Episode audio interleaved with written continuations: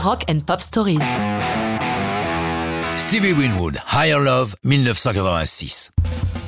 J'adore sa voix si particulière, le son de ses claviers et les compositions de Stevie Winwood dont on néglige trop souvent l'importance. Rendez-vous compte qu'après les succès obtenus dans son Angleterre natale avec son premier groupe, le Spencer David Group, et leur hit Keep on Running, I'm a Man et Gimme Some Lovin', il a ensuite fondé Traffic avec son ami Jim Capaldi avant de rejoindre Eric Clapton au sein du bref mais légendaire groupe Blind Faith.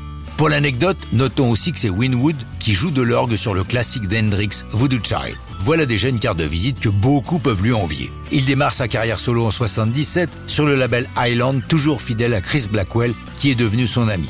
Il frappe fort dès 1980 avec le formidable hit While You See a Chance. Il s'installe à New York et entre août 85 et mai 86, dans le Unique Recording Studio de Bobby et Joan Nathan, il réunit autour de lui Neil Rogers, futur créateur du groupe Chic, Joe Walsh, l'un des Eagles, le français Philip Seyss est au synthé basse. Quant à ceux venus faire les chœurs, c'est le Gotha avec James Taylor, James Ingram, Dan Hartman, Justin Brown et sur Higher Love, c'est Chaka Khan qui lui apporte la chaleur de sa voix et une touche gospel à la chanson.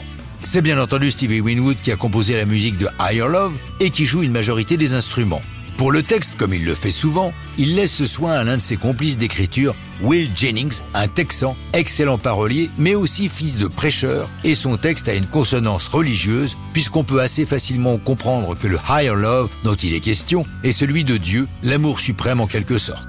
Dès sa sortie le 20 juin 86, Higher Love se révèle un énorme hit. Durant ce même mois de juin, Peter Kagan et Paula Griff dirigent le clip dans lequel apparaissent Neil Rogers à la guitare et Chaka Khan dont l'abondante crinière vient se frotter à la coupe très années 80, limite mulet, de Stevie Winwood.